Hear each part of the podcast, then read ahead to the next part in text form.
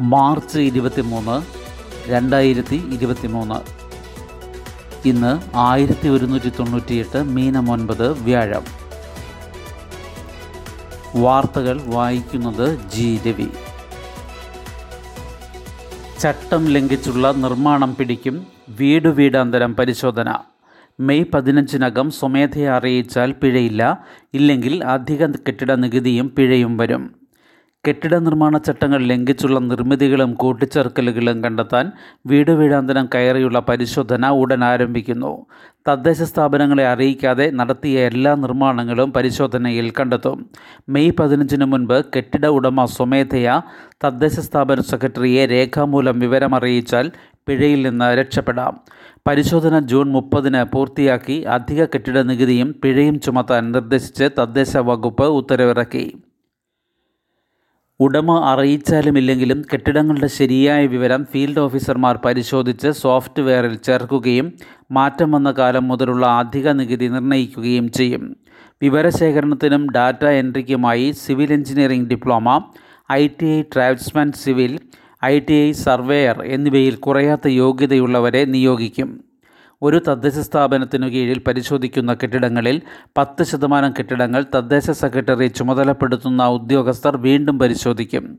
ആദ്യ പരിശോധനയിൽ ഇരുപത്തിയഞ്ച് ശതമാനത്തിലേറെ പാളിച്ച കണ്ടെത്തിയാൽ മുഴുവൻ കെട്ടിടങ്ങളും വീണ്ടും പരിശോധിക്കും.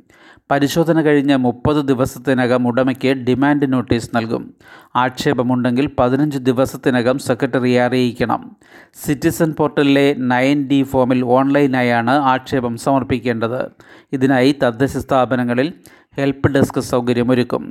പഞ്ചായത്തുകളിൽ പ്രസിഡന്റ് സെക്രട്ടറി എഞ്ചിനീയർ എന്നിവരും നഗരസഭകളിൽ deputy mayor vice chairman secretary engineer എന്നിവരും ഉൾപ്പെട്ട സമിതി പരിശോധിച്ച് മുപ്പത് ദിവസത്തിനുള്ളിൽ തീർപ്പാക്കണമെന്നും ഉത്തരവിൽ പറയുന്നു. കുറഞ്ഞ പിഴ ആയിരം രൂപ. കെട്ടിടം വിറ്റത് അറിയിച്ചില്ലെങ്കിലും പിഴ. കെട്ടിട നികുതി അതായത് പ്രോപ്പർട്ടി ടാക്സ് നിർണയിച്ച ശേഷം കെട്ടിടത്തിന്റെ തറ വിസ്തീർണത്തിലോ ഉപയോഗ രീതിയിലോ മാറ്റം വരുത്തിയിട്ടുണ്ടെങ്കിൽ മുപ്പത് ദിവസത്തിനകം തദ്ദേശ സ്ഥാപന സെക്രട്ടറിയെ രേഖാമൂലം അറിയിക്കണമെന്നാണ് ചട്ടം. ഇല്ലെങ്കിൽ ആയിരം രൂപയോ പുതുക്കി നികുതിയോ ഇവയിൽ കൂടുതലുള്ള തുക പിഴയായി ചുമത്താം.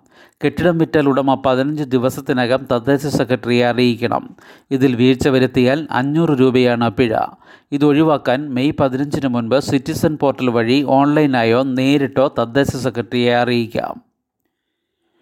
വീടുകളിൽ കൂട്ടിച്ചേർത്ത ഭാഗം ഭിത്തിയോ ഗ്രില്ലോ സ്ഥാപിച്ച് തിരിക്കാത്ത വരാന്തയോ ഷെഡോ ആണെങ്കിൽ നികുതിയില്ല. ഷീറ്റോ ഓടോ മേഞ്ഞ ടെറസ് മേൽക്കൂരയ്ക്കും നികുതിയില്ല. കെട്ടിടത്തിന് മാറ്റം വരുത്തിയത് ഈ മാസം മുപ്പത്തി ഒന്നിന് ശേഷമാണെങ്കിൽ രണ്ടായിരത്തി ഇരുപത്തിരണ്ട് ഇരുപത്തി മൂന്ന് വർഷത്തെ നികുതിയിൽ ഉൾപ്പെടുത്തില്ല. അറുപത് ചതുരശ്ര മീറ്റർ വരെയുള്ള വീടുകൾക്ക് കെട്ടിട നികുതിയില്ല. ഒരാൾക്ക് ഒരു വീടിന് മാത്രമേ ഈ ഇളവ് ലഭിക്കൂ. വില്ലകൾക്ക് ഇളവില്ല. ബഹുനില കെട്ടിടങ്ങളിൽ ലൈഫ് പുനർഗേഹം തുടങ്ങിയ പദ്ധതികൾക്ക് കീഴിലുള്ളവയ്ക്ക് മാത്രമാണ് ഇളവ്. ഒൻപത് എച്ച് ഫോമിൽ ഓൺലൈനായാണ് ഇളവിന് അപേക്ഷിക്കേണ്ടത്. ഉക്രൈൻ വിഷയത്തിൽ പുടിൻ ഷീ ചർച്ച. ചൈനയുടെ നിർദ്ദേശം പാലിക്കാമെന്ന് പുടിൻ. നിലപാട് നിഷ്പക്ഷമല്ലെന്ന് യു എസ്. ചൈന മുന്നോട്ട് വച്ച സമാധാന പദ്ധതിയെ ഉക്രൈനിലെ യുദ്ധം അവസാനിപ്പിക്കുന്നതിനുള്ള ചർച്ചയ്ക്ക് അടിസ്ഥാനമാക്കാമെന്ന് റഷ്യൻ പ്രസിഡന്റ് വ്ളാഡിമിർ പുടിൻ പ്രഖ്യാപിച്ചു. ചൈന പ്രസിഡന്റ് ഷീ ജിൻപിങ്ങിന്റെ മൂന്ന് ദിവസത്തെ റഷ്യ സന്ദർശനം പൂർത്തിയാകവെയാണ് പുടിൻ നിലപാട് വ്യക്തമാക്കിയത്.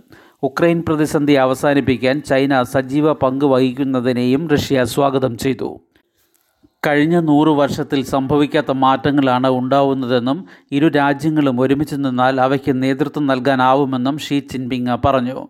എന്നാൽ ചൈനയുടെ നിലപാട് നിഷ്പക്ഷമല്ലെന്നും ഉക്രൈനിൽ നിന്ന് പിന്മാറാൻ റഷ്യയ്ക്ക് മേൽ അവർ സമ്മർദ്ദം ചെലുത്തണമെന്നും യു എസ് ആവശ്യപ്പെട്ടു. പന്ത്രണ്ട് നിർദ്ദേശങ്ങളാണ് സമാധാന പദ്ധതിയായി ചൈന മുന്നോട്ട് വച്ചത്. പുടിനുമായുള്ള കൂടിക്കാഴ്ചയ്ക്ക് ശേഷം ഷീ ഉക്രൈൻ പ്രസിഡന്റ് വൊളോഡിമിർ സെലൻസ്കിയുമായി ഫോൺ സംഭാഷണം നടത്തിയേക്കുമെന്ന് റിപ്പോർട്ടുണ്ടായിരുന്നു.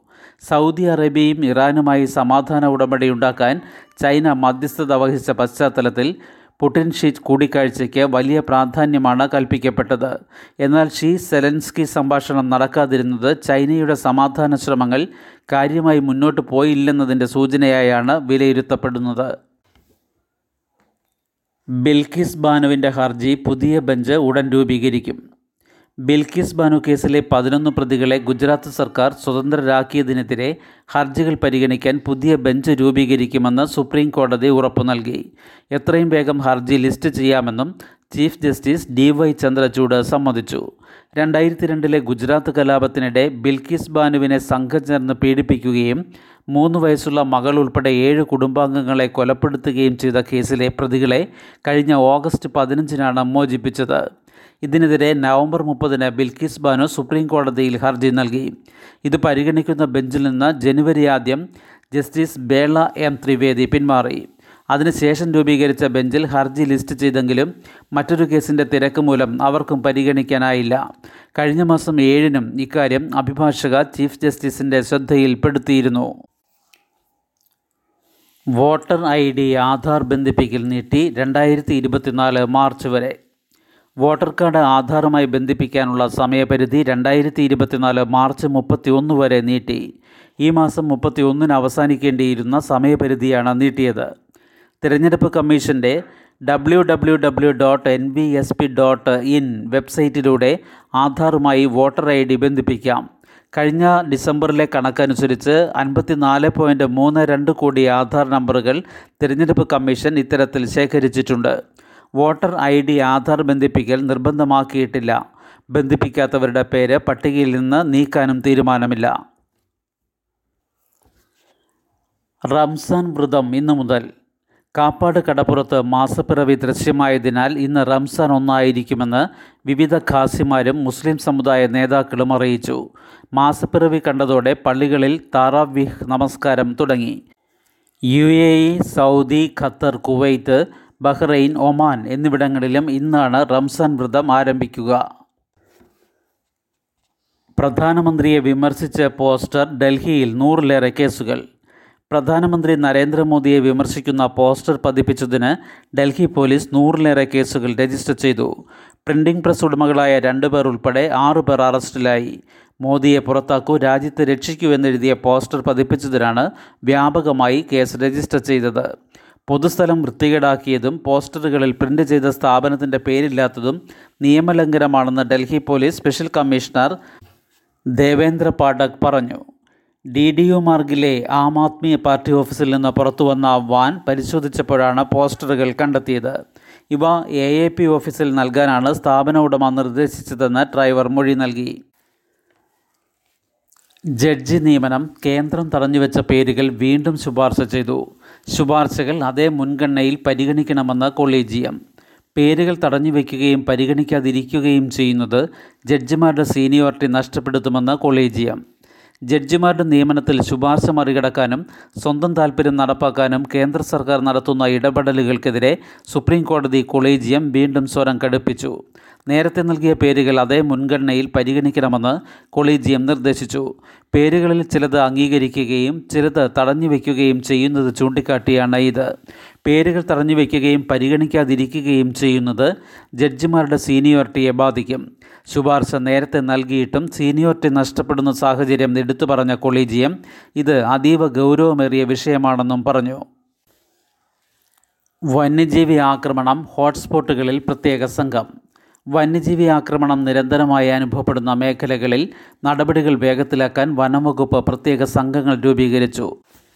നോർത്തേൺ സർക്കിളിന് കീഴിൽ കണ്ണൂർ ഡിവിഷനിലെ ആറളം സൗത്ത് വയനാട് ഡിവിഷനിലെ പുൽപ്പള്ളി നോർത്ത് വയനാട് ഡിവിഷനിലെ തിരുനെല്ലി കാസർഗോഡ് ഡിവിഷനിലെ പാണ്ടി എന്നിവിടങ്ങളിലാണ് പ്രത്യേക സംഘങ്ങളെ നിയോഗിച്ചത്. വന്യജീവി ആക്രമണം സംബന്ധിച്ച പ്രശ്നങ്ങൾ ഏകോപിപ്പിക്കുന്നതിനും പരിഹരിക്കുന്നതിനുമായി വനംവകുപ്പിന്റെ സർക്കിൾ തലങ്ങളിലെ സർക്കിൾ ചീഫ് ഫോറസ്റ്റ് കൺസർവേറ്റർമാരെ നോഡൽ ഓഫീസർമാരായി നിയമിച്ച് ഡിസംബറിൽ സർക്കാർ ഉത്തരവ് പുറപ്പെടുവിച്ചിരുന്നു. ഈ നോഡൽ ഓഫീസർമാരാണ് പ്രത്യേക സംഘങ്ങൾ രൂപീകരിച്ചത്. അഞ്ച് വനം സർക്കിളുകളിലും ഉത്തരവ് പുറപ്പെടുവിച്ചതായി വനം മന്ത്രി എ കെ ശശീന്ദ്രൻ അറിയിച്ചു. ആദിത്യ എൽ ഒന്ന് ദൗത്യം ഈ വർഷം. ഇന്ത്യയുടെ പ്രഥമ സൗരദൗത്യമായ ആദിത്യ എൽ വൺ ഈ വർഷം പകുതിയോടെ പുറപ്പെടുമെന്ന് ഇന്ത്യൻ ബഹിരാകാശ ഗവേഷണ സംഘടനയുടെ ചെയർമാൻ എസ് സോമനാഥ് പറഞ്ഞു. ഫിസിക്കൽ റിസർച്ച് ലബോറട്ടറി സംഘടിപ്പിച്ച ഇന്ത്യൻ പ്ലാനറ്ററി സയൻസ് കോൺഫറൻസ് ഉദ്ഘാടനം ചെയ്യുകയായിരുന്നു അദ്ദേഹം. ഭൂമിക്കും സൂര്യനും ഇടയിലുള്ള ലഗ്രാൻജിയൻ പോയിന്റ് ഒന്നിൽ നിന്ന് സൂര്യനെക്കുറിച്ച് പഠനം നടത്താനുള്ളതാണ് പദ്ധതി. ഈ വർഷം പകുതിയോടെ നടക്കുന്ന ചന്ദ്രയാൻ മൂന്ന് ദൗത്യത്തിന് തയ്യാറെടുത്തു കഴിഞ്ഞതായും സോമനാഥ് പറഞ്ഞു. ചന്ദ്രനിലിറങ്ങാനുള്ള ഇന്ത്യയുടെ രണ്ടാം ദൗത്യമായ ചന്ദ്രയാൻ രണ്ടിൽ സോഫ്റ്റ് ലാൻഡിങ്ങിലെ പിഴവായിരുന്നു പ്രശ്നം. ജപ്പാൻ ബഹിരാകാശ ഏജൻസി ജാക്സയുമായി ചേർന്നുള്ള ചാന്ദ്ര ദൗത്യത്തെപ്പറ്റി ആലോചിക്കുന്നതായും സോമനാഥ് പറഞ്ഞു. ശുഭദിനം നന്ദി.